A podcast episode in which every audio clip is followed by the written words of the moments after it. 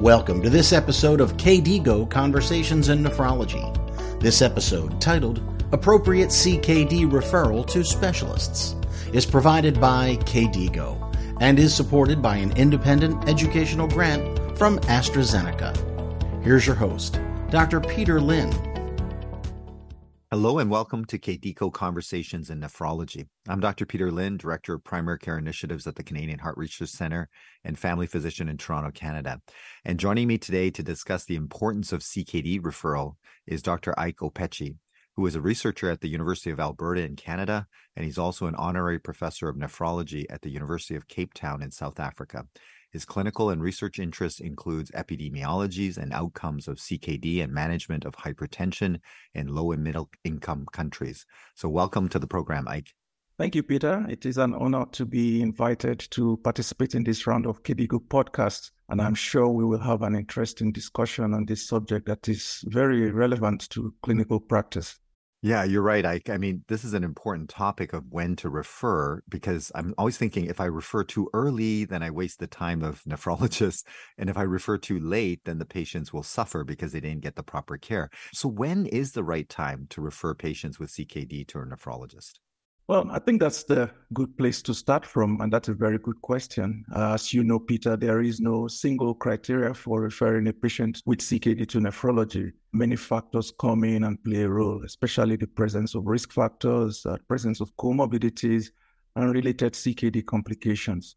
In 2012, KDIGO had recommended timely referral for people with progressive CKD who have more than a 10% risk of developing kidney failure within a year that is determined by a validated risk prediction tool. In that recommendation, KDIGO stated that the following categories of patients should be referred, including those with acute kidney injury or abrupt sustained fall in estimated glomerular filtration rate, which I think I will easily call EGFR as we talk along because it's easier to state that and also those with EGFR that is less than 30 mils per minute per 1.73 square meters, which I will just use the mils per minute in you know discussing going further.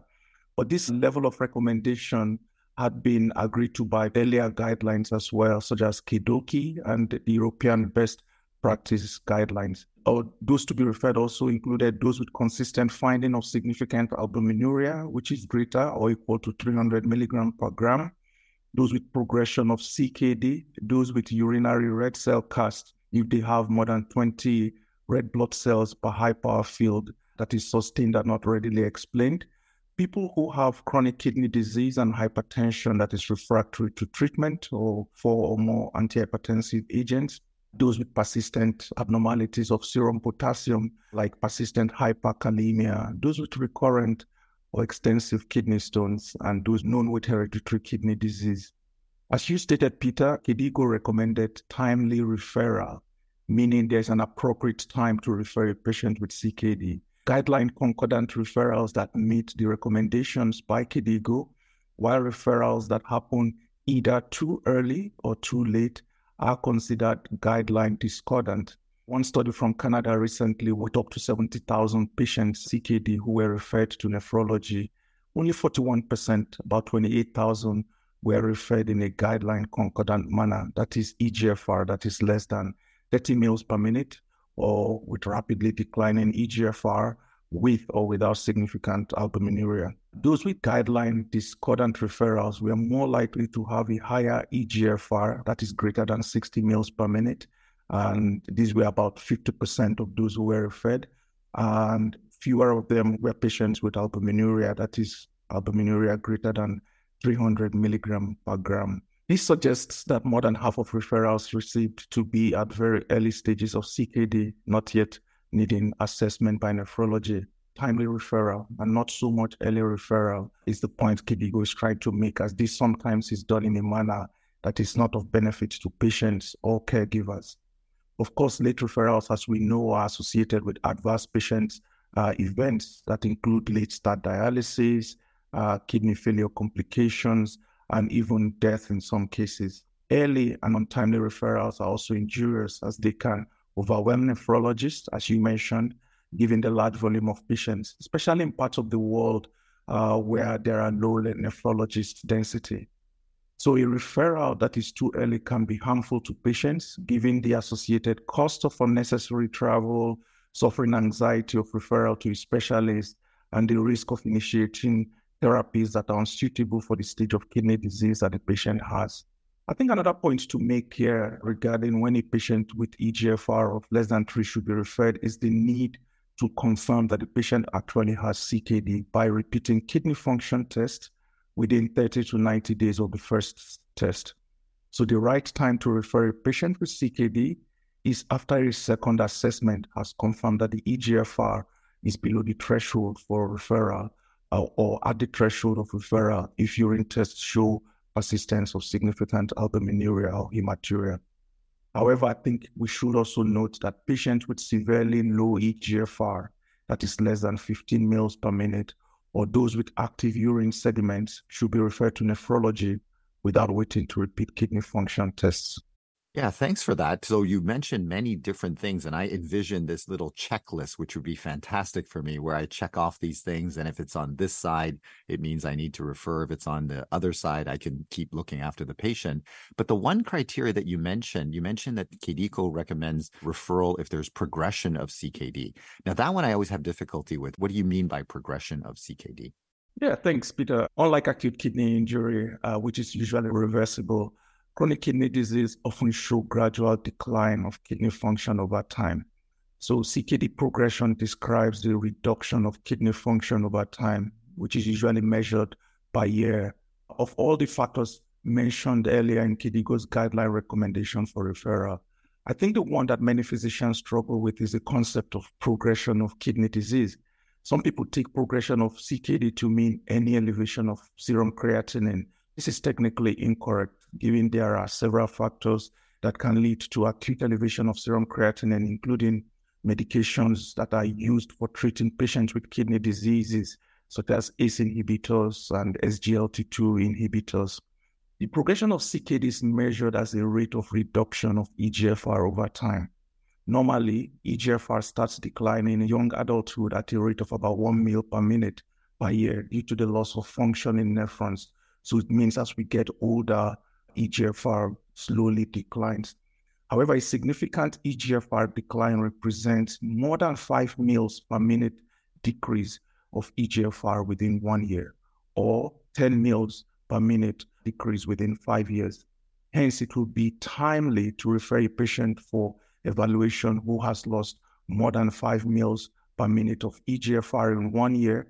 EGFR is still higher than the threshold. So, a patient with EGFR of 45, and within one year it falls to 40. That's a significant decline in EGFR, and that patient needs to be referred to nephrology.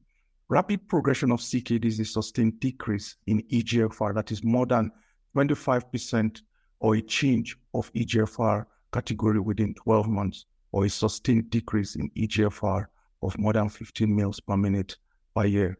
There are many factors that are associated with rapid decline of kidney functions, which may include things like the presence of cardiovascular disease and CKD risk factors such as uncontrolled hypertension and diabetes, heavy proteinuria, excessive smoking, chronic use of nonsteroidal anti-inflammatory drugs, and certain people from certain ethnic groups like African, Afro-Caribbean, and people who have Asian origins.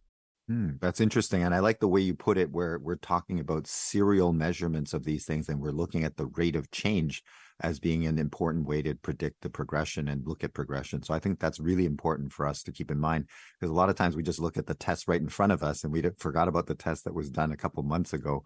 And as you said, a five mil drop would mean rapid uh, progression. And so therefore those people would need to be checked. For those just tuning in, you're listening to KDIGO podcasts on appropriate CKD referrals to specialists. I'm Dr. Peter Lin, and I'm speaking to Dr. Ike Okpechi.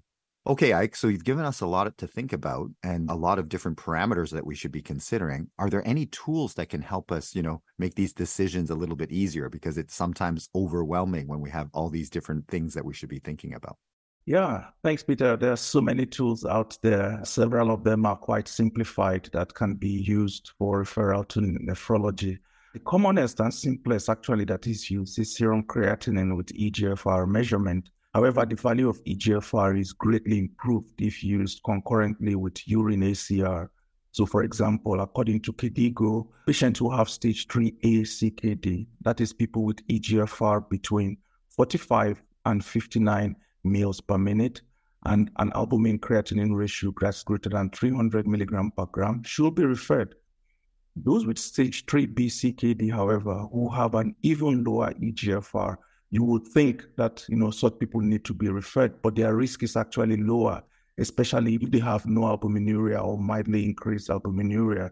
So it's important for physicians to consult the KDIGO heat map. Uh, it's better to use that for uh, guidance for referral. Also, several organizations have developed online clinical pathways, like here in Canada, in Alberta, we have the Uh, Alberta Chronic Kidney Disease Pathway. In the US, they have the National Kidney Foundation Kidney Pathways. In the East Coast of Canada, they have the Ontario Kidney Wise clinical Toolkit. And these toolkits rely on different combinations of estimated glomerular filtration rate, albuminuria, sex, age, ethnicity to guide physicians regarding timely timing of referrals. User validated kidney function risk equations, which commonly known as KFREs, help to determine the probability of kidney failure within two years and five years.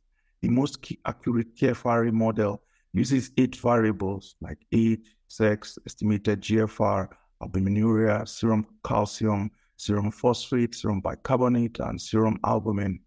However, a shorter model, a four variable model that uses just age, sex, EGFR, and albuminuria is commonly used and has been shown to be very reliable. The KFRE can be useful for prognostication, communication between patient and provider, timing of nephrology referrals, and timing of dialysis access placement and living related kidney transplant, as it is able to accurately predict CKD progression.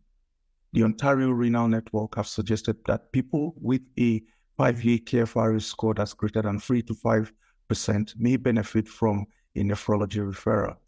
Some researchers have also suggested that inclusion of the KFRE into electronic medical records could incentivize more ACR testing the use of KFRE in many low resource settings may pose a challenge given the unavailability of albuminuria measurements in many parts.